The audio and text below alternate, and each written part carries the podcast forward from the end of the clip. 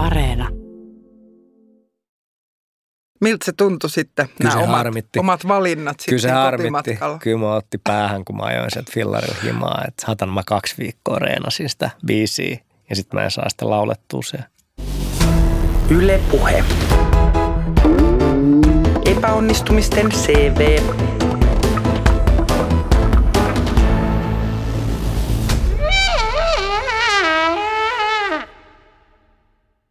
Kuuntelet epäonnistumisten CVtä.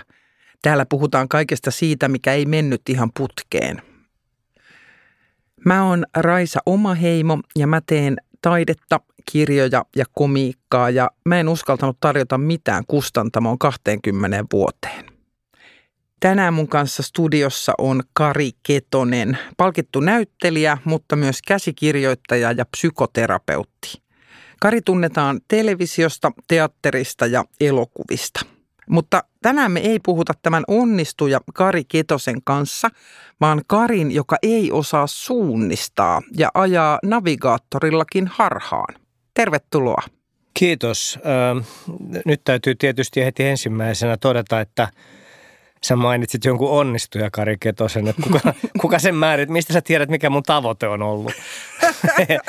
Eikö se? Siitä eikö mä se- en tiedä, mä puhun siitä, miltä, Niin. miltä asiat näyttää yleisesti. Jaa. että kun ih- Kuka sen tietää, miltä ne yleisesti näyttää?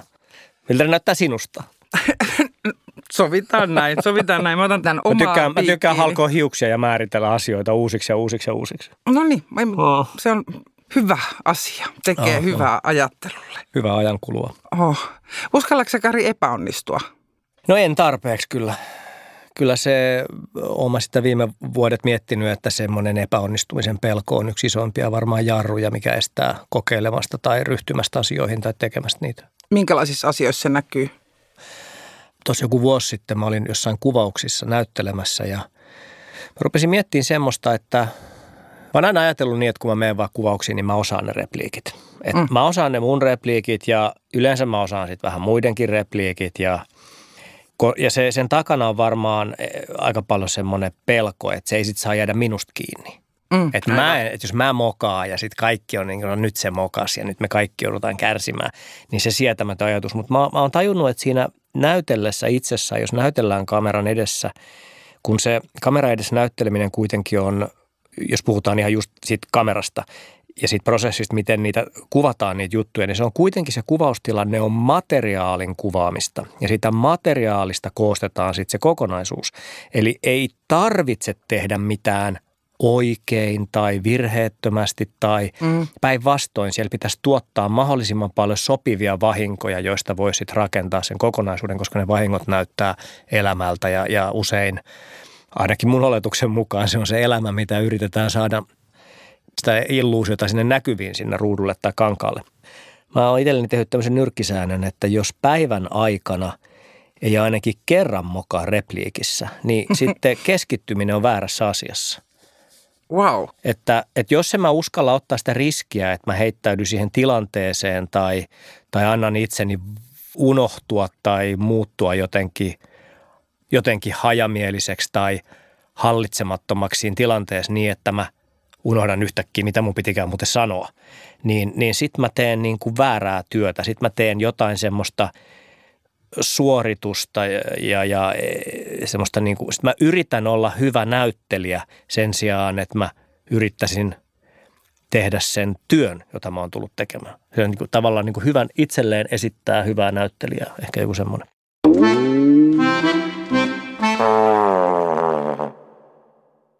Lähdetään käymään CVtä läpi, No niin, koska aloitetaan olemme... vuodesta 1932. Just sieltä tai vähän edempää. Tota, puhutaan koulutuksesta. Mhm. Mm-hmm. Oliko sulla mokan täyteinen peruskoulu? No en mä nyt sanois. Kyllä se peruskoulu meni vähän siinä semmoisena itsestäänselvyytenä, että koulussa käytiin ja kokeisiin luettiin edellisenä iltana, mitä jaksettiin ja sitten tuotiin sitä kasia ja ysiä, niin sillä selvisi. Mikä oli sun unelma ammatti lapsena?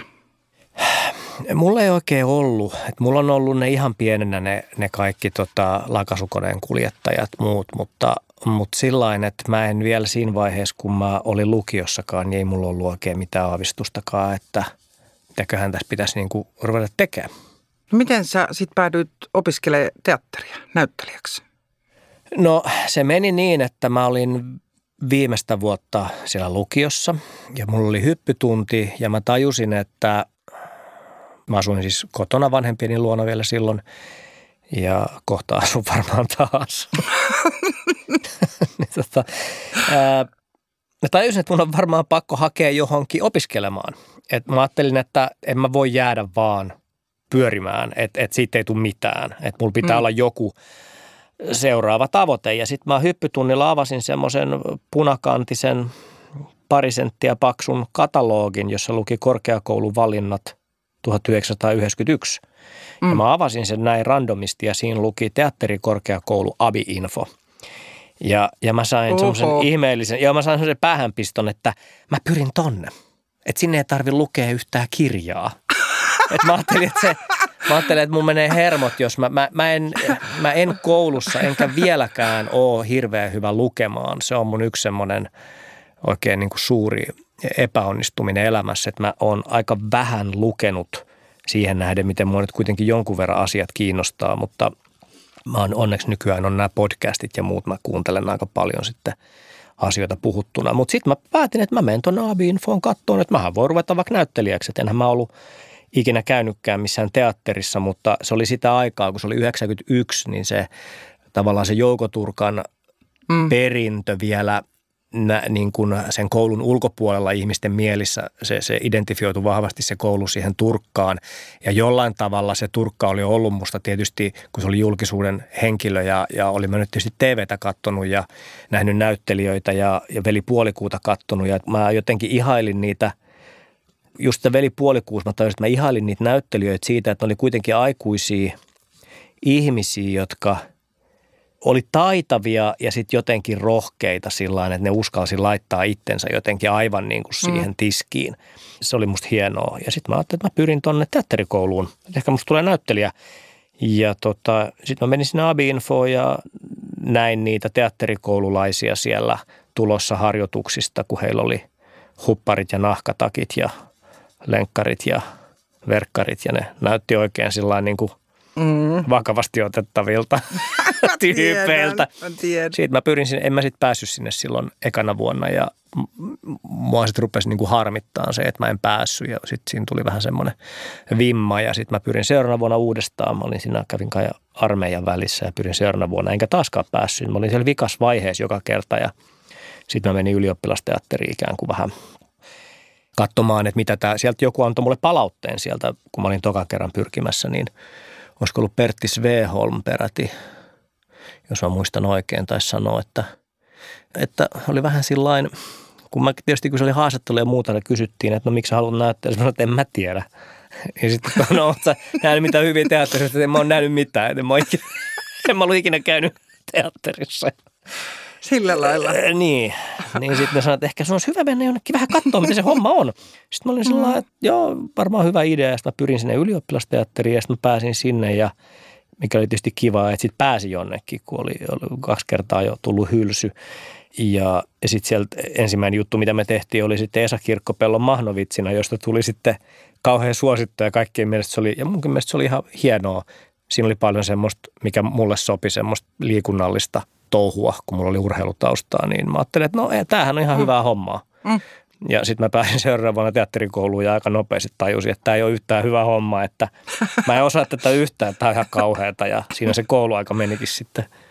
Mikä sulle tuotti sen olon sit siellä sisällä? Sä oot niinku tosi itse varmasti edennyt tähän asti ja sitten siellä tuli joku No itse, itsevarmuus voi tietysti olla suurelta osin aina illuusiota, että mikä on sitten todellista itsevarmuutta, mutta, mutta tietynlaisella – Tietynlaisella määrätietoisuudella kyllä joo, mutta mä vaan huomasin, että mä en osaa sitä. Mm. Että kaikki se, mitä mä olin opetellut siihen asti elämässä tämmöisiä, kaikki ne ikään kuin ne asenteet ja tavat suhtautua asioihin ja, ja muihin ihmisiin ja itseen ja auktoriteettiin ja haasteeseen ja tehtävään ja muuhun, niin mulla oli tosi paljon semmoisia tapoja, mitkä ei palvellu siinä hommassa – että mm. semmoinen tietynlainen ehkä just ehkä sieltä urheilumaailmasta tai jostain luonteen häiriöistä tuleva suorituskeskeisyys niin kuin riivas mua. Et mulla meni oikeastaan se kouluaika kokonaan sen uskotteluun itselleni ja muille, että mä osaan kyllä, eikä mä oikein ehtinyt sitten opetella.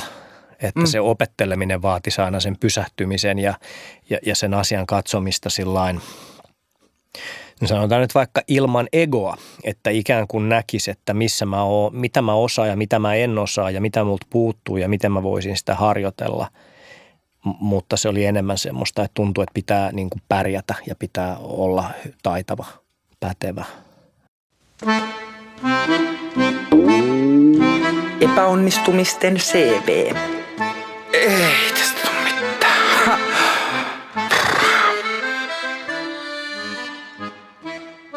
Mun kanssa noloista tilanteista keskustelemassa tänään näyttelijä Kari Ketonen – Sä oot voittanut parhaan miesnäyttelijän Venlan 2009 sun roolista televisiosarjassa Suojelijat. Ja sitten sun ja Ville Myllyrinteen sarja Ketonen ja Myllyrinne palkittiin samana vuonna parhaan komediasarjan Venlalla. Ja sä oot ollut myös Jussi ehdokkaana pääroolista pelikaanimies elokuvasta. Mm, ja kaksi kertaa sivuroolista vielä. Sekin vielä. Niin, samasta roolista. Mistä Sama roolista? Siis napapiirisankarit mm. yksi ja kaksi. Mä olin sillä samalla roolilla kaksi kertaa sivuosa, en saanut. Ja. Onko nämä palkinnot ja ehdokkuudet lopulta sitten se ratkaisevin menestyksen mittari näyttelijän uralla? No en mä usko, että ne ratkaisee mitään, jos se sana on ratkaista. Mä en usko, että ne kenellekään esimerkiksi No en mä tiedä, ehkä jollekin, mutta et mulle ne ei ole ainakaan näkynyt minkäännäköisenä boostina missään työtarjouksista tai mitään. Et varmaan, mä muistan sen, sen, sen tota, just ne Venla-kekkerit, kun mä sain sen miesnäyttelijäpalkinnon ja meidän komediasarja voitti. Mm. Niin mä oon sillä että no niin, I got this. Ja sitten mä, mä muistan, kun seuraavana aamuna heräsin sitten tietysti krapulassa ja ajattelin edelleen, että menee hyvin. Ja sitä mietin, että kauankohan tämä kestää, niin se kesti puolitoista päivää. se se tota, tunne siitä – niin että nyt, on niin kuin, niin, että niin. nyt on niin kuin hommaa hanskas. Puolentoista päivän kuluttua mä tajusin, no niin, mikään ei muuttunut. Tilanne on edelleen sama. Ja nyt pitää niin kuin taas alkaa rämpiä jotenkin niitä asioita, mitä täytyy, jos haluaa vaikka tehdä jotain. Niin tota, joo. Mutta mut se oli hyvä opetus. Mä tajusin, että no, että jos, jos sen asettaa tavoitteeksi, että saa jonkun palkinnon, hmm. niin sitten kannattaa varautua siihen, että puolentoista päivän kuluttua se pajatso on tyhjä – Mm. Mutta jos asettaa tavoitteeksi vaikka, että tekee jotain, mihin on itse tyytyväinen, niin mulla on sellaisia juttuja, enkä tosiaan jouduta luettelemaan niitä, mutta on jotain juttuja, mitä on tehnyt, vaikka kirjoittanut, josta vieläkin voi ajatella, kun se jostain syystä tulee mieleen tai joku viittaa johonkin tai, tai tulee puheeksi, niin tulee semmoinen, että joo, mä oon tyytyväinen, että mä tein sen. Ne on, ne on, ne on wow. tyydyttäviä. Mun kokemus tuollaisesta lyhyestä onnesta oli hetki, jolloin mä lähetin mun esikoisromaanin Kässärin vikaversion painoon. Mm. Suuren 20, 20 vuoden unelmien täyttymys, mm. niin mä olin noin 45 minuuttia onnellinen. Aika vähän. Tosi vähän. Mä, mä, mä puolitoista vuorokautta olisi ollut, olisi ollut kivampi, mutta siitä, siitä alkoi ne pelot ja jännitykset ja miten tässä käy ja kuinka ja löytää. Ja mutta ne on, ne on toinen asia vielä, että, että miten sille käy. Mm. Ja, mutta kyllä, kyllä mä niin kuin, nimenomaan se tyydytys siitä, että kun säkin tiedät ja mäkin tiedän, miten vaikeaa kirjoittaminen on. Mm. Miten se on välillä semmoista niin kuin hirveätä kamppailua. Ihan hirveätä. Ihan hirveätä. Oh. Ja, niin tota, sitten kuitenkin, jos sen kamppailu voittaa sillä tavalla, että kirjoittaa jotain ja vieläpä jotain, mistä itse voi ainakin olla sitä mieltä, että tämä ihan hyvä, mm. niin onhan se ihan valtava voitto. On.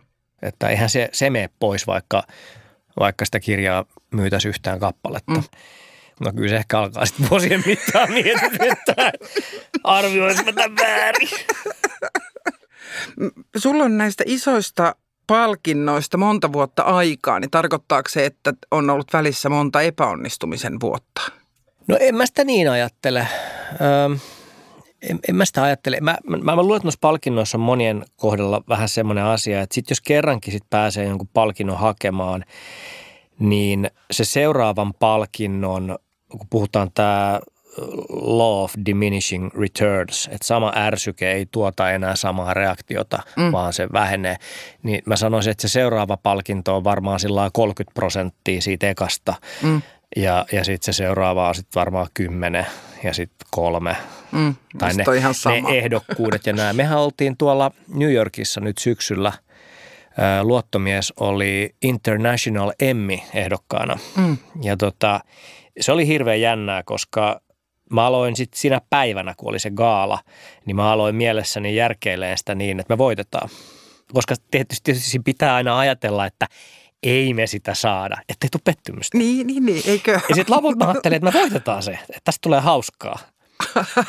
Täällä ollaan, New York. joo, joo, New York, kohta käydään hakee se ja sitten se, ja, ja sitten siellä oli vielä tämmöinen systeemi siellä gaalassa, että siellä ei ollut sitä ohjelmaa ilmoitettu etukäteen, että missä järjestyksessä ne jaetaan jolloin okay. siellä joutuu olemaan tulisilla hiilillä tavallaan alusta lähtien. Okei. Okay. Ja sitten se meidän kategoria tulikin. Tosi ikävä järjestelmä. No, se on kai tarkoitus luoda vähän suspenssia. Se meni kyllä päin helvettiin, koska, koska siellä John Turturro oli jakamassa ensimmäistä kategoriaa, niin se oli väärä kirjekuori, niin se luki sieltä viimeisen kategorian voittajan – siellä oli suuri hämmennys siellä salissa. Se oli valtava, mutta miten hienosti se paikkasi sen. Se rupesi vaan vitsailemaan siellä lavaa, sanoi, että tämmöistä tapahtuu kaiken aikaa.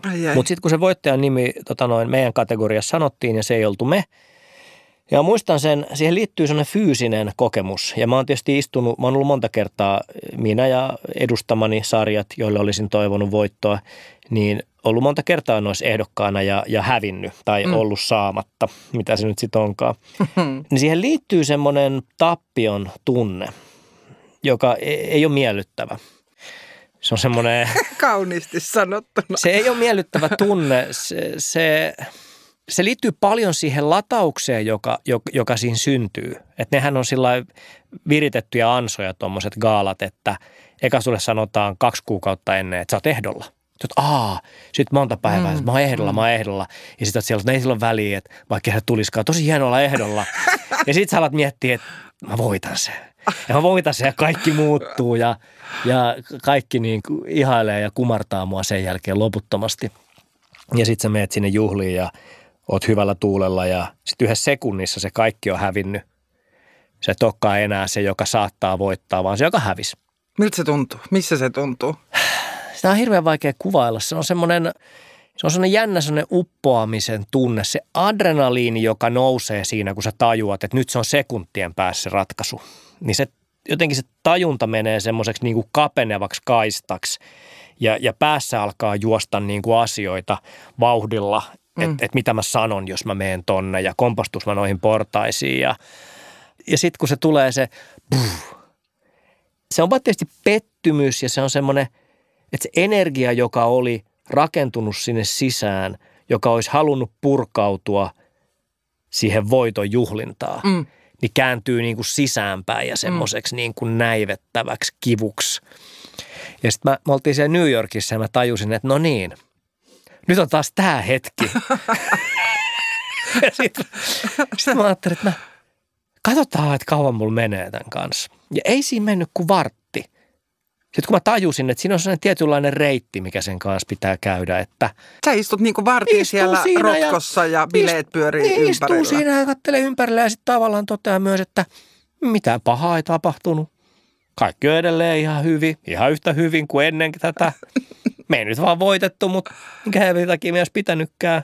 Ja sitten, että me ollaan kuitenkin täällä ja nyt voi pitää kuitenkin jotkut bileet. Ja, joo.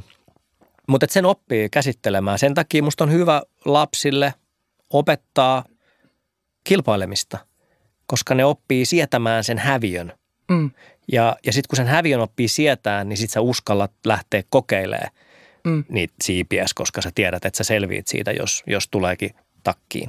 Onko toi semmoinen asia, että, tai sanoit, että jotenkin, että se pitää opetella. Miten sä sanoit se? Mä mietin, että onko tommonen tappion hyväksyminen, niin onko se asia, joka helpottuu – kun tulee li, niin kuin lisää ikää ja lisää menetettyjä varmaan, palkintoja. Varmaan, varmaan.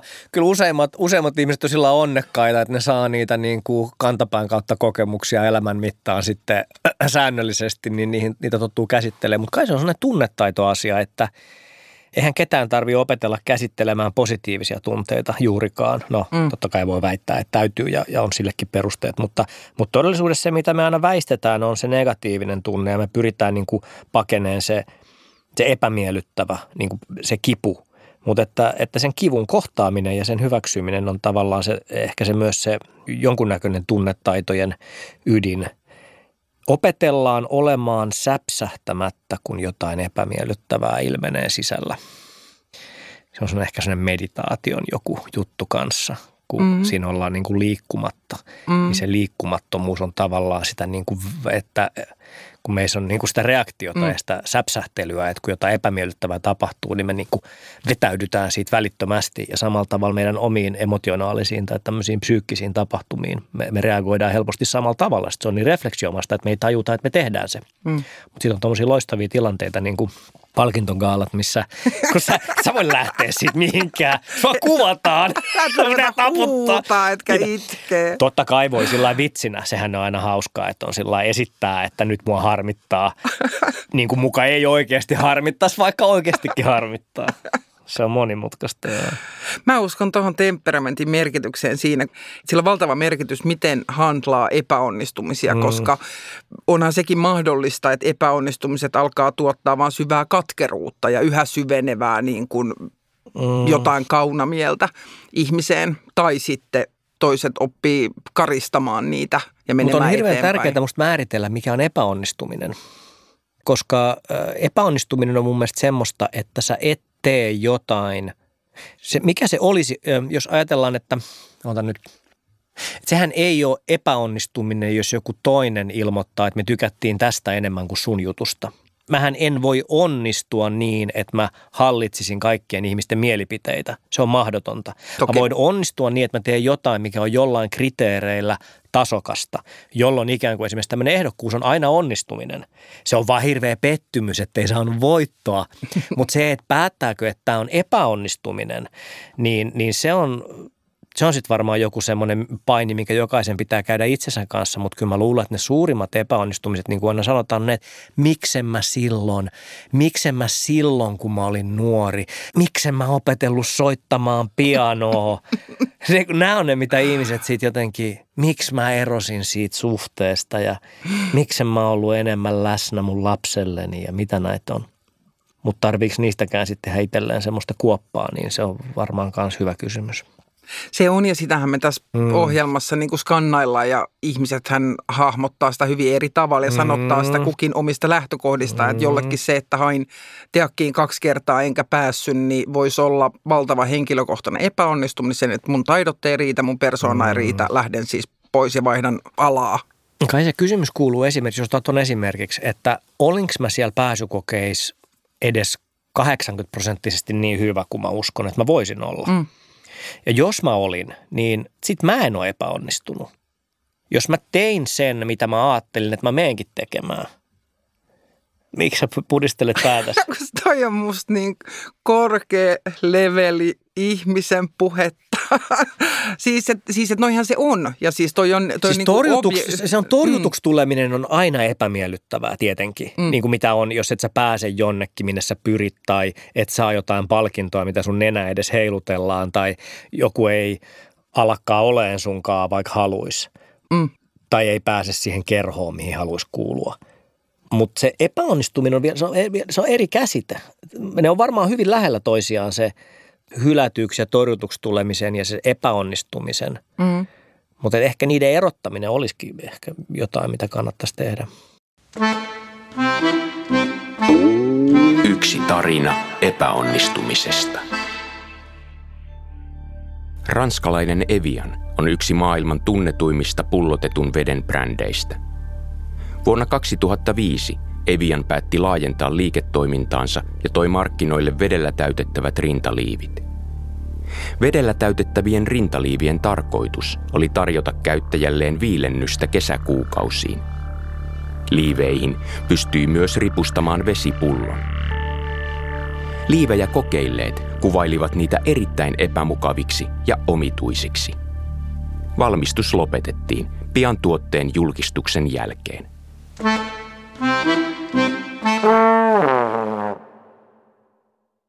Tänään epäonnistumisen määritelmää mun kanssa selvittää näyttelijä Kari Ketonen. Hyppään vielä työelämästä. Muistan puhumiseen. yhden hyvän epäonnistumisen muuten. Kerro. No kun mä olin nuorena tota, noin sitä urheilin sitä judoa, niin Mm. se oli semmoista kilpaurheilua kovasti, niin mä olin sitten yhtenä vuonna, mä olin, mä olin viimeistä vuotta B-junioreissa, mä tajusin, että tänä vuonna mä voitan Suomen mestaruuden siinä sarjassa. Mä olin aina ollut hopealla ja pronssilla. Mm. Sitten kun mä näin, ketä sinne on tulossa, ketkä oli ilmoittanut, mä tajusin, että mä voitan tämän. Mm. Mä voitan noin kaikki. Ja sitten mä olin siellä finaalissa ja mä johdin sitä aivan reilusti, kunnes mä tietysti 11 sekuntia ennen loppua päätin koittaa vielä jotain sellaista liikettä, jota mä nyt en ollut niin hyvin harjoitellut. Se meni pieleen ja mä hävisin se. Ja mä muin, Ei. joo, joo, se meni siinä. Mä muistan, kun mä Ei. kävelin sieltä matolta pois ja se oli vielä tota, yksi tota Flobe, Juha Vainio niminen huoltaja oli meillä. Se oli hauskaa, se vaan taputti mua hart, hartialle ja nauroi ja sanoi, että semmoista sattuu. Se oli musta tosi hienosti, hienosti tota, suhtautu siihen. Mutta oliko se siinä hetkessä tuntuiko se hienolta? No ei se nyt pahaltakaan tuntunut. En en mä tiedä, se oli, niin, se oli absurdia. Mm. Se, se tilanne oli absurdi. Kaikki oli jo valmista. Mä olin jo, se oli vähän niin kuin se, se Suomi hävisi sille Ruotsille se 6-5. Se oli vähän samanlainen fiilis, että mitalijuhlat, mitalikahvit oli jo kaadettu kuppeihin siellä, niin. Ja sitten sit kävikin näin. Sitä mä en olekaan muistellut pitkä aika. Niin, mihin sä olit hyppäämässä? Tai, tai palaamassa Mm. työelämään. Sä oot tosi monipuolinen tyyppi. Sulla on taustaa tietty teatterista ja leffoista, mutta myös yrityksen pyörittämisestä ja kouluttamisesta. Sulla on psykoterapeutin paperit ja sitten sulla on tämä kova judotausta. Moni ihminen kuitenkin mieltää sut ensisijaisesti koomikoksi, koska Mm. Ketonen ja Myllyrinne ja koska putous. Vituttaako se? Ei. Ei se mua vituta. En mä, en mä pidä sitä komediaa mitenkään vähäarvoisena. Semmoinen aika on myös ollut, milloin mä ajattelin, että komedia on näyttelijälle jotain semmoista, mihin ajaudutaan, jos ei pysty kantamaan niitä hienoja, vakavia draamarooleja. Ja voihan se olla, että se on niin, mutta mä tehtyä niistä komediaa jonkun verran, niin on ruvennut näkemään, että se on itse asiassa ihan todellinen laji, jossa voi olla hyvä tai huono. Ja uskallan sanoa näin, että aika monet näyttelijät, jotka hallitsee jollain tasolla komedian, niin pärjää myös siellä draaman puolella. Ja se ei mm. välttämättä toiseen suuntaan aina toimi niin hyvin. Ne on aika eri skillsetti, mikä, tai erilaisia Niin. taitoja, mitä niissä vaaditaan. Mä luulen, että komediassa sun pitää osata enemmän ikään kuin leikata ja olla myös kirjoittaja ja ohjaaja tietyllä tavalla. Mm. Et se, et siellä on pikkasen vähemmän tilaa fiilistelylle. Avaa, avaa vähän, millaiselle fiilistelylle. Öm, komedia on tietyllä tavalla ykselitteistä. Jos se ei ole selvää, mikä se vitsi on, niin se ei ole hyvä vitsi. Totta. Ja draamassa se voi olla, siellä voi olla kerroksia päällekkäin mm. ja, ja tulkinnoille avoimia asioita. Se ei häiritse välttämättä niin paljon. Kyllä, joo. Ja sellainen tietty ambivalenssi on, on mahdollista säilyttää draamassa. Se on osa sen mielenkiintoa ehkä, mutta tämä on tietysti nämä, totta kai nämä lajit sekoittuu toisiinsa ja kaikkea voi tehdä kaikella tavalla, jos sen saa vaan jotenkin pullattua offiin, niin kuin suomeksi sanotaan. mutta, mutta komedia on tietyllä tavalla niin kuin yksiselitteistä. Et, et meidän pitää tietää, mikä se vitsi on ja meidän pitää mennä oikealla tavalla kohti sitä kertomatta katsojalle, että nyt me ollaan menossa kohti tota vitsiä. Mm, kyllä, kyllä. Koska parasta on, kun tulee yllätetyksi katsojana, mm. kun lähtee jotenkin vähän mattoa alta ja siitä niin kuin syntyy mm. se nauru. Niin, se usein syntyy just siitä joo, ällistä yllätyksestä joo. Kyllä. Kyllä. Tässä me vakavana Tässä me tiedetään kyllä. Mm, Me tiedämme nämä kyllä, asiat. Kyllä. Mites hei teatterilavalla, kun mm. Mm. puhuit siitä, miten tota, elokuvia tehdessä on hyvä muistaa, että asioita voidaan leikata ja ei mm. tarvitse tehdä kerralla purkkiin ja kaikkea mm. voi muokata ja miettiä ja tehdä uusiksi. Mutta teatterillahan se aika kulkee Mm. eteenpäin koko ajan. Kaikki on siinä parhaimmillaan jonkun loppuun myyden suuren katsomon edessä tapahtuu. Minkälaisia mokia sä oot tehnyt lavalla? No yksi, minkä mä muistan on semmoinen, että mä en ollut siellä lavalla silloin, kun piti. Se oli moka. Ihan selkeästi. Mä olin, Missä tämä tapahtui? kansallisteatterissa Missä sä olit? lämpiössä katsomassa hiihtoa. Siellä on ne kaiuttimet, mistä kuuluu Niin. se. Ja, ja jo, oliko, siinä sit, oliko se sitten laitettu hiljaiselle vai? Siis tämä oli siis, tietysti se tapahtuu se virhe just silloin, kun on niin kuin 30 esitys tai jotain. Mm, kyllä. Että se on jo hyvin Ai rutiinia. mä en kestä. Tää, siis tää ihan kuin sketsistä. Ja sitten yhtäkkiä tajuu, että et, hei, mikä, ja sitten kääntää sen kovalle, ja ta- sieltä kuuluu kohinaa. Ja sitten rupeaa kuuluu sellaista puhetta, mitä mä en tunnista, että tämä ei kuulu tähän näytelmään. Joku improvisoi siellä ja täyttää sitä hetkeä, kun se isku mun ja kaverin sisääntulolle meni jo. Ja te olette molemmat siellä kattoo hiihtoa. Joo. Tai kahvilla. Joo, joo, joo ihan si- ei me oltu kaukana siis, mutta, mutta se tuntui pitkältä se juoksu sinne. Sitten juostiin sinne ja juos, juostaan siihen metriin ennen, vaihdetaan rennoksi kävelyksi ja tullaan sillä sisään. että, Mm, meitä, onko tämä ihan, mennäänkö normaali? No, mä- jotenkin se meni ihan hyvin. Muistaakseni se oli kamala, kamala tilanne kävi sitten siinä samassa esityksessä, kaveri tulematta vielä toiseenkin kohtaukseen, että siinä kävi joku tämmöinen tuplamoka. Sitten ne alkaa kasautua ne mokat, kun se rytmi notkahtaa, mm. niin sitten kukaan ei enää tiedä. Mutta mut en mä, mä oon aika hyvin aina muistanut repliikki, niin katsotaan, jos joskus pääsee vielä, vielä teatteriin töihin, niin varmaan sekin päivä tulee, kun en muista, mutta en, en mä, ei, ei mulla mitään semmoista kauheasti käynyt, että mä olisin ollut täysin niin kuin pihalla. Mut tulee y- yhtenä omana teatterimokana mieleen, kun tota, mähän on kanssa ollut YTllä, mä pääsin sinne 95, eli vähän sun jälkeen. Niin silloin oli semmoinen niin perinne, että kun oli viimeinen esitys, niin viimeinen näytös jostain mm. Mm. esityksestä, niin sitten sinne oli tavallaan sallittua upottaa jotain niin Joo. tämmöisiä vitsihommia. Joo, joo, joo. Ja niin kuin ideana semmoinen, että näyttelijät saa niin kuin vähän revitellä, mutta että se ei saa näkyä sinne katsomoon. Mm. Ja sitten kun näitä niin kuin pyöritettiin siellä, niin sitten ne rupeaa sillä eskaloituu ja mm. jengin täytyy aina vähän korottaa sitä, mitä on tehty edellisessä. Että ne Mm. yksinkertaisimmillaan joku roolihenkilö avaa jonkun laatikon ja mm. sitten sinne pannaankin joku mm. jännä asia. Ja Joku sit se- dildo ja sitten joku näkee se, että sen pitää olla hirveän pokkana Joo, ja yleisö ei siis, saa niin, nähdä. Niin, just näin. Mm. Ja sitten meillä oli joku esitys, mä en kuollaksenikaan muista mikä se edes oli se esitys siellä YTn studiossa, jossa meillä oli niin kuin jotenkin lähtenyt ihan lapasesta nämä vikan esityksen niin kuin Mm. kägit. Että niitä vaan niin kuin tuli ja tuli ja kaikki oli tehnyt ja osa oli tehnyt niin kuin monta. Niin että se, se levisi se, niin kuin, se loppukohtaus, mikä piti Mm. olla se suuri hieno loppukohtaus, niin me oltiin kaikki tietty pantu sinne. Ja sitten me vaan niin jotenkin hihitellään ja kikatellaan ja mm. sitten se jotenkin loppuu ja sitten mä muistan, siellä tuli joku vanhempi YT-läinen, mä en muista kuka se oli, mutta tuli ja sitten se pani meidät niinku ruotuun, se niinku ripitti, että nyt oikeasti, että niinku, Mm. tämä on ihan tämmöistä niinku katsojien Mm. ajan haaskausta, että niinku, miten te kehtaatte tehdä mm. näin, mikä oli ihan oikea kysymys. Ei, ei olisi saanut kehdata, mutta se oli semmoinen mm. kollektiivinen moka mm. teatterissa, jossa olin mukana.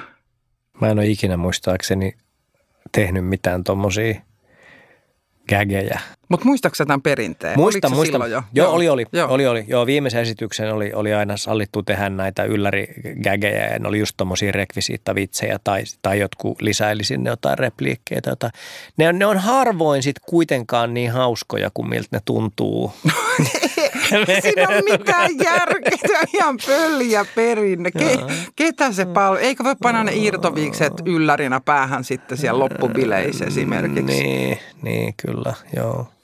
En mä tiedä, musta, se- musta se ovi pitäisi aina olla auki sille, jos vaikka tehdään komediaa, niin kyllä se ovi pitäisi olla aina auki sille, että jos sä nyt oikeasti keksit jotain, vaikka siinä lavalla, jos sä keksit sen ulkopuolella, niin kuin esitysten välissä, niin sitten mun mielestä on asiallista ehdottaa, että hei, mun mielestä tämmöinen voisi olla hauska, tehtäisikö tämmöinen?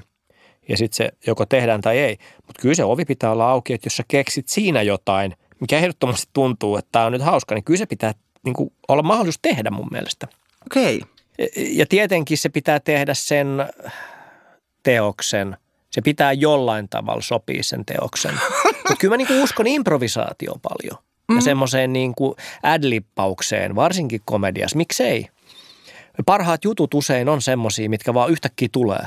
Mm. Ja, ja sen teetään kuvauksissa, että jos sulla on hyvin kirjoitettu kohtaus ja sä oot opetellut se hyvin, niin sit siihen vasta rupeaa tuleenkin niitä ideoita mm. päälle. Ja ne tulee suusta ulos ennen kuin ehtii ajatella. Mm. Ja ne on monesti ne kaikista hauskimmat jutut jostain syystä. Mm. Silloinhan ne amerikkalaiset noit tekee, jos katsoo aikanaan, kun oli vielä DVDtä ja niissä oli aina DVD-ekstrat, mm. missä oli niitä kaikenlaista poistettua materiaalia, niin siellä on, näkee joskus noita taitavia komedianäyttelyitä, kun ne saattaa jauhaa jotain kohtausta uudestaan, uudestaan, uudestaan, ne muuttaa sitä koko ajan. Mm.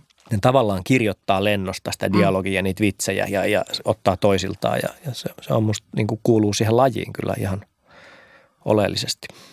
Teatterilavan lisäksi olet näytellyt monissa elokuvissa ja sarjoissa ja näyttelijän työhaastattelu uuteen rooliin, niin sehän on yleisimmin koekuvaukset.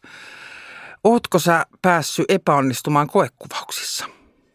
Oo, mä varmaan epäonnistunut. Aika, aika monesti ne koekuvaukset tuntuu joka tapauksessa semmoiselta epäonnistumiselta, kun ne tilanteet on niin kaukana semmoisesta, missä voisi jotenkin ajatella, että pääsisi siihen, että miten mä tämän oikeasti näyttelisin, kun se mm. kamera edes näytteleminen on kuitenkin sitä illuusion rakentamista myös kaiken sen puvustuksen ja lavastuksen suhteen, että pyritään löytämään se joku tunne siitä, että että, mutta sitten jos jossain huoneessa joku osoittelee sua kameralla ja puhut jollekin huonekasville niitä repliikkejä, joku lukee niitä monotonisen äänellä sieltä kameran takaa vastaan, niin siinä on hyvin vaikea onnistua. niin onnistua sillain. Kerran mä, tota, oli joskus teatterikouluaikoina, mä olin, mulla oli koeesiintyminen tämmöiseen äänirooliin, joka oli siis toi Disneyn Notre Damen kellonsoittaja – Mm-hmm. Ja siihen Quasimodon rooliin etittiin nuorta mies ääntä ja sillä mm. oli lauluja. Mm. Ja mä olin treenannut niitä lauluja ja mun mielestä ne meni jotenkuten. Mm. Mutta pahaksi onneksi mä olin edellisenä iltana ollut bändini kanssa keikalla ja laulanut taustoja ilman mikkiä koko illan. Wow. Jolloin mä herään aamulla sillä että mä oon aivan käheä. Tämmöisen ratkaisun. Joo, no siinä kävi näin. Ja sitten sit se, se oli Espoossa vielä se, mä asuin siis Helsingissä ja se oli vielä Espoossa jossain 15 kilsan päässä se, se studio, mihin mä olin menossa. Niin mä ajattelin, että mä menen fillarilla, niin mä siinä kivasti herään. Mm. Niin sitten siinä viimassa niin kuin lähti loputkin. Ja mä siellä jotain kähisin, niitä laului kaksi kertaa, varmaan kaksi ottoa yritin sitä yhtä biisiä. Sanoin, otetaan vaan se dialogi, kuuluisi. Tämä meni hyvin. Ei tullut rooliin siinä. Apua. Joo. Miltä se tuntui sitten, Kyllä nämä omat, harmitti. omat valinnat Kyllä se harmitti. Kyllä mä otti päähän, kun mä ajoin sieltä fillarilla himaa. Että hatan mä kaksi viikkoa reenasin sitä biisiä ja sitten mä en saa sitä laulettua se. Epäonnistumisten CV. On tää saatana työmaa. Tänään epäonnistumisten CVssä on vieraana näyttelijä Kari Ketonen. Mites äh, mokaaminen kuvaustilanteissa? Kun nehän voi olla tosi hektisiä ja päivät voi olla pitkiä, ne on vuorotellen tylsiä, vuorotellen kiireisiä. Mm. Se tuommoinen ympäristö varmaan altistaa sille, että pääsee mokaamaan. No, niin kuin mä, niin kuin mä sanoin tuossa, niin mä uskon siihen, että että kyllä niitä mokia siellä pitääkin tulla. Siellä pitää tapahtua vahinkoja, siellä pitää tapahtua kontrolloimattomia reaktioita ja erilaisia sammakoita on hyvä päästä suusta silloin mm. tällöin, koska ne osa niistä on hyvää matskua ja se mikä ei ole, niin voidaan poistaa. Mm. Mutta en mä tiedä oikein, en mä, mä oon niin huono mokailee, mulla on niin kauhea tarve kontrolloida sitä. Mulle, mulle ei ole kauheasti mitään hyviä anekdootteja – kyllä mä kerran nukuin pommiin. Me oltiin varmaan Ketosta ja Myllyrin, että kuvaamassa ehkä, olisiko ollut, olisiko ollut tokan kauden eka kuvauspäivä, niin mä mm. herään siihen, että ovikello soi. Mikäköhän nyt, kun ovikello soi? Mm. Niin siellä on Ville Myllyrinne sillä lailla, että me ollaan odotettu sua tunti tossa. Ja soitettu varmaan ja kaikki. Niin silloin, joo, varmaan joo. Mä olin puhelimet pois päältä. Mä olin nukkunut vaan rauhallisesti. Mutta mulla on tapana aina ekana työpäivänä niin nukkua pommiin. Ne on, ne on hyviä mokia. Mä oon niin ehkä kolme kertaa elämässäni nukkunut duunista pommiin, että Oulun kaupunginteatteri varmaan ekoista harjoituksista ja sitten ekasta radiospiikkikeikasta ja sitten tuosta kuvauspäivästä. Miksi? Mikä, mikä en tiedä. aikaa? En tiedä, se on kummallinen ilmiö. Luulisi, että just silloin olisi skarppina, niin kyllä mä niin kuin yleensä onkin, mutta jostain syystä nämä kaikki pommin nukkumiset on tapahtunut just semmoisena, että se on se eka päivä. Se on se, mm. että no niin katsotaan, miten jengi lähtee niin kuin hoitaa tätä hommaa, niin ai se oottekin täällä jo. No miten ne on lähtenyt tuosta lentoa? Kaikista on selvitty. Niin, mm. Ei ne ollut, kun kysymys on ollut sit lopulta kuitenkin vaan minuuteista tai maks tunnista, että mitään katastrofia tapahtunut kaikesta, kaikki on saatu tehtyä.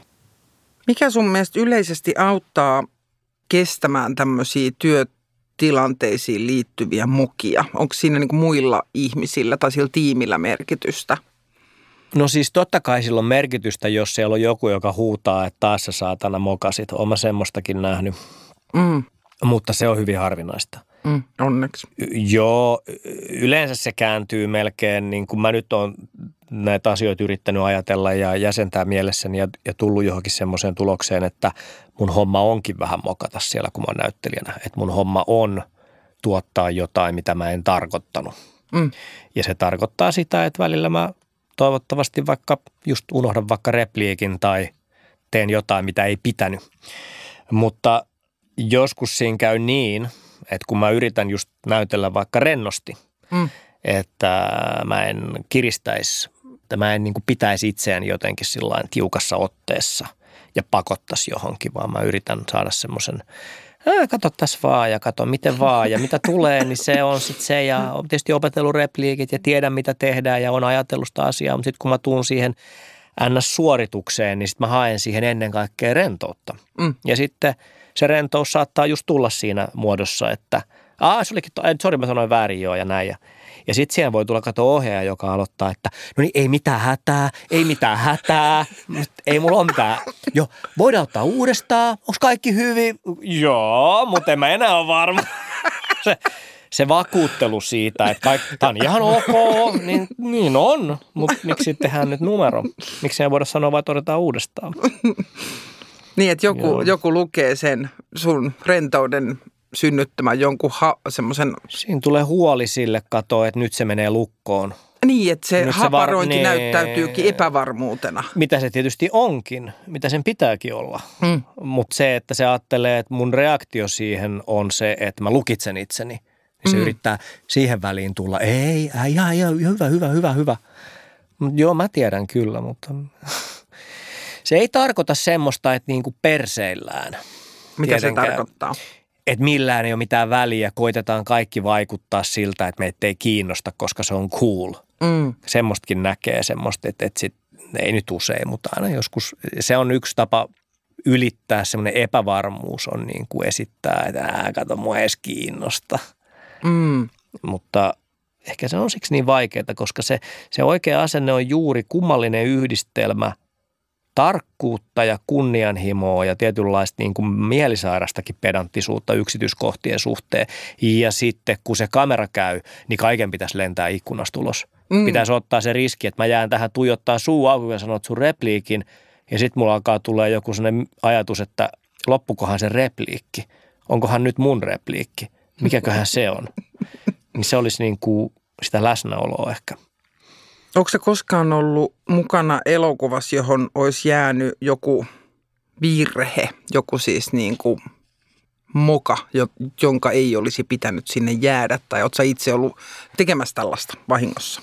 Enpä muista, että mä olisin ajatellut mistään. Totta kai tulee semmosia, että – voi tulla vaikka, siis jos joku elokuva nyt vaikka kuvaa, niin sitten voi olla, että sitä ei näe ennen kuin ehkä vuoden päästä vaikka siellä ensi Mm. Ja sitten se on vähän jännittävä tilanne ehkä muutenkin, niin voi tulla sellainen fiilis, että eikö tuosta ollut parempi otto. Mm. Että enkö mä tehnyt ton, ja se, mutta sitten joku on tehnyt ne päätökset ja niin se homma menee. Että sä niin tuotat se sen menee. materiaali, mitä sä teet ja sen jälkeen he tekee sillä, mitä huvittaa. Mutta en mä semmoista muista, että olisi ollut, no on niitä semmoisia tietysti, äh, Mä oon monta kertaa nähnyt sen, mua aina naurattaa se. Meillä oli semmoinen sketsi, missä tota, mainostoimistotyyppi oli tehty sen ruisleipämainoksen radioon ja sitten se tulee esittelemään sitä tälle ruisleipäfirman markkinointiporukalle, jotka sitten kuuntelee hänen radiomainoksensa. Ja, ja sitten se on niin huono se mainos, että se toimitusjohtaja ottaa se CD-levyn, se oli sitä aikaa, mm. vetää siihen voita päälle, ja, äh, koska niillä on sitä ruisleipää ja voita siellä, koska ne, se on niiden tuote. Ja sitten vetää siihen voita päälle ja sanoo, että nyt se syöt tämän. Ja sitten mun homma, se oli tehty jostain sokerista tai jostain, se sillä rapsahti. Mun homma oli sitten syödä se CD-levy, joka oli voideltu ja sitten mä alan syödä sitä ja ja Ville on siinä samassa kuvassa se, meillä oli varmaan vaan just yksi tai kaksi niitä syötäviä levyjä, että sitä ei voinut niin kuin pistää poikki, niin Ville se oli vielä, se alkaa hytkyä. Ja sitten se kameramies rajaa sen ulos siitä ja se näkyy vielä tärisee, se pää menee ensin ulos, kroppa tärisee ja sitten kroppakin ulos. Se oli musta hauskaa. Ei se, ei se, ei se haittaa tuommoisessa, koska kaikki tietää, että tämähän on vitsi ja eihän tämä totta. Ja se on osa sitä hauskuutta, että ne esiintyjät on siinä rajalla itsekin, että joudus mä katsomaan tätä, kun ihminen syö tuommoista. so, sokerilevyä, joka on voideltu niin, voilla. Joo. Mä jotenkin muistan vielä jopa, miltä se maistus on yllättävä kombo, kun se oli kuitenkin, CD-levyhän on, jos kuulijat jotkut olette syntyneet vuoden 60 jälkeen, niin – CD-levyhän on noin puolitoista milliä paksu, niin se oli semmoinen ehkä viisi milliä paksu se sokerilevy. Mm. Ja sitten siinä oli sitä voita sentti. Niin se on jännä kombo, kun se semmoiset sokerilevyt ja voi pyörii Kuulostaa niin pahalta. Ja ei se hyvä ollut. Yksi tarina epäonnistumisesta. Jokainen 1990-luvulla tai sitä ennen elänyt tietää, miltä tuntuu tuhota vaikka lempiohjelmansa nauhoitus äänittämällä vahingossa jotain muuta sen päälle. NASA onnistui kuitenkin hävittämään vahingossa alkuperäisen videokuvamateriaalin, jossa Apollo 11 astronautti Neil Armstrong käveli kuussa ensimmäisen kerran. Astronauttien kuukävely kuvattiin videolle, joka päätyi säästösyistä tyhjäksi pyyhittävään 200 000 videon erään.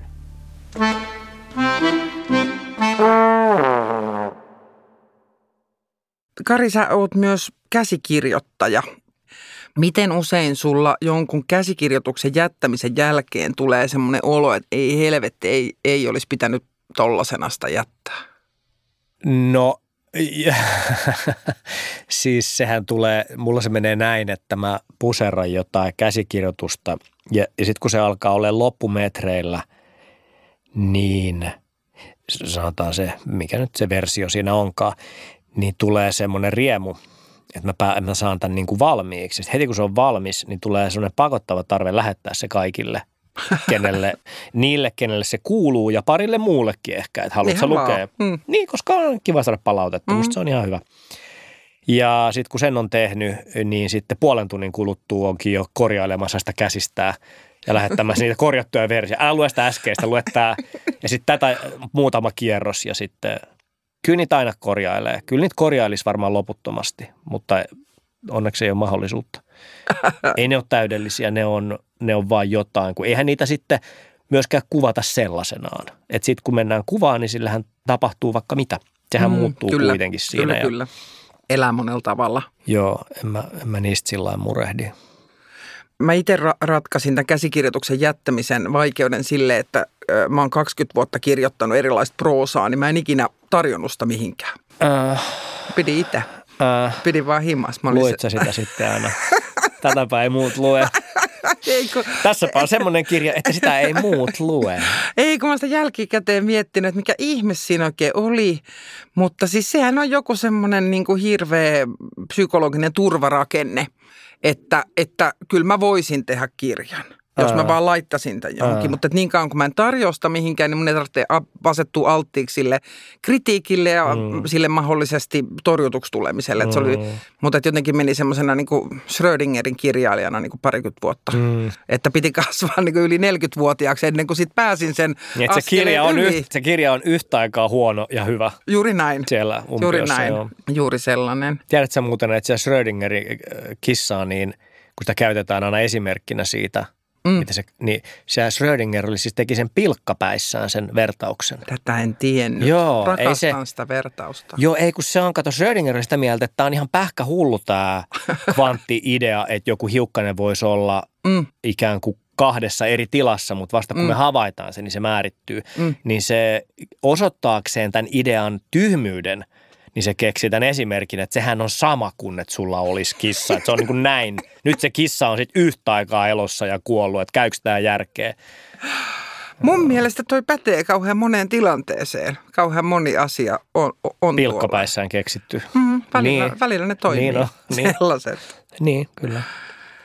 Sä oot kertonut, että sä koit vuosituhannen vaihteessa olosi ahdistuneeksi ja masentuneeksi suurimman osan ajasta. Joo. Jos mä oon näin kertonut, niin kai mun täytyy jotenkin sitä olla johdonmukainen sitten. Joo, koin. Mi- mä, oon saattanut vaan, mä, mä oon saattanut sanoa noin vaan saadakseni sympatiaa. Ei, minkä takia, en mä tiedä, miksi ihminen kokee, no mä, mä voisin mennä tietysti pitkällisiin teorioihin siitä, mitä mun mielestä ahdistus ja masennus on, mutta, mutta kyllä siihen varmaan liittyy nämä tämmöiset itseensä kohdistuvat ehkä jotkut vaatimukset tai, tai joku sellainen joku semmoinen vieraantuminen siitä, kuka on ja samaistuminen siihen, kuka kuvittelee, että pitäisi olla tai mm. jotain tämmöisiä ne mm. varmaan pohjimmiltaan on. Nuorethan on usein ahdistuneita. Mm. Sehän on vain energiaa se ahdistus. Voi sen niinkin ajatella. Mutta sä hakeuduit sitten terapiaan, niin sit siitä muutaman vuoden päästä sä ryhdyit itse opiskelemaan psykoterapeutiksi. Niin, itse asiassa varmaan, niin kuin mä olin varmaan käynyt vuoden terapiassa, kun siellä alkoi se koulutusryhmä. Mm. Ja mä olin tavannut niitä ihmisiä, ketkä opiskeli siinä edellisessä koulutusryhmässä, joka oli nyt sitten valmistumassa ja, ja siellä oli alkamassa uusi, niin mä hyökkäsin siihen junaan heti onko sä tehnyt terapeutin töitä? En ole sen lisäksi, mitä mä oon tehnyt ne pakolliset harjoittelut silloin opiskeluvaiheessa. Ja kyllä mä sitten jonkun verran tämmöistä työnohjaus ja tämmöistä juttua, joka on sitten vähän saman henkistä ehkä, mutta enemmän mä oon käyttänyt sitä öö, semmoisena oman ajattelun ja, ja oman niin kuin, tämmöisen mentaalisen kartan rakentamisen välineenä sitä terapia-ajattelua joskus täytyy myös terapeutin päästä terapiaan. Mm. Eli nyt me siirrytään Joo, hyvä. mokaterapiaan. Mokaterapia.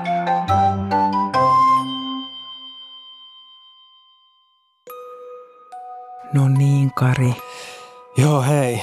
Tervetuloa tänne mokaterapiaan. Sä voit istua siihen sohvalle ja tuossa on nenäliinoja ja tämä on nyt sun turvallinen paikka, jossa sun ei tarvitse kontrolloida mitään. Sä oot ihan luottamuksen piirissä ja sulla on kaikki, kaikki rauha täällä sun kanssa.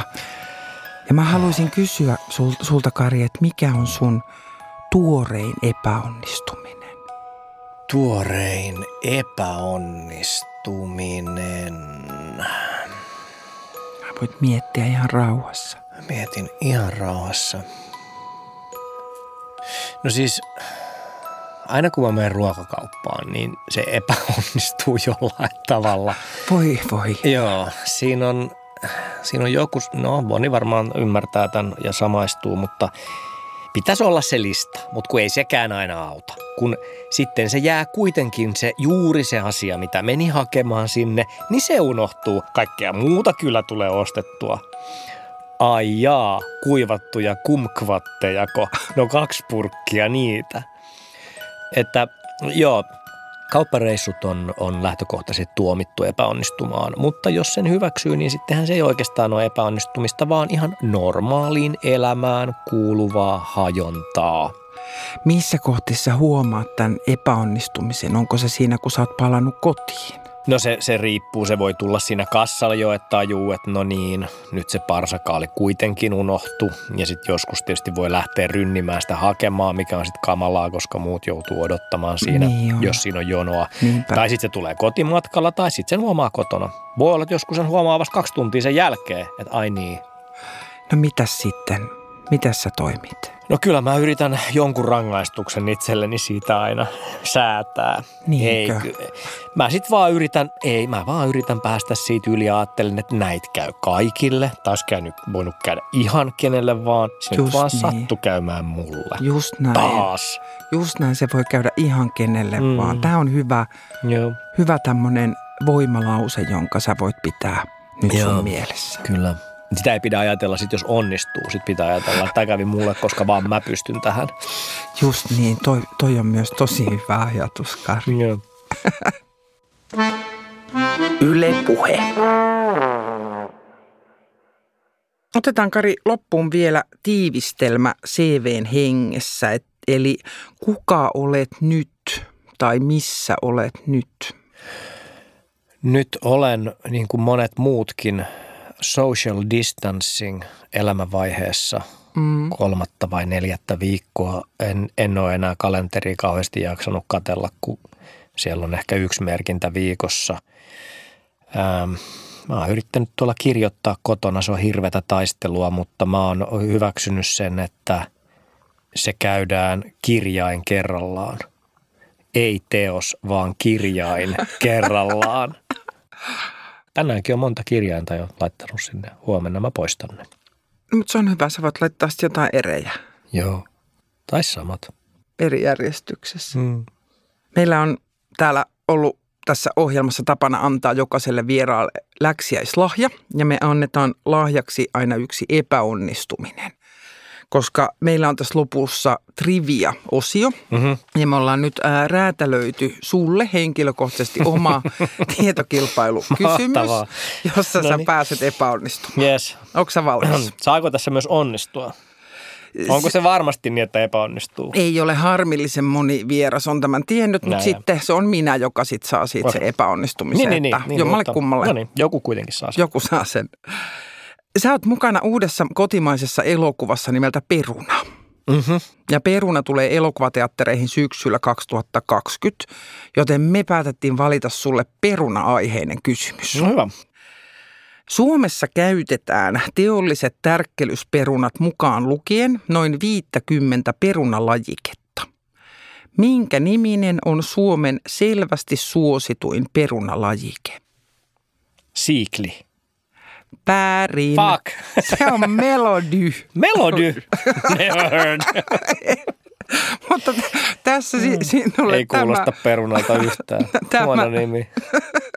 tämä lahja mukaan. Kiitos Kari tästä keskustelusta. Nyt saatiin koko epäonnistuminen käsitettä myllättyä monipuolisilla tavoilla ja lisäksi katsaus näyttelijän työn maailmaan. Kiitän. Kiitos tästä.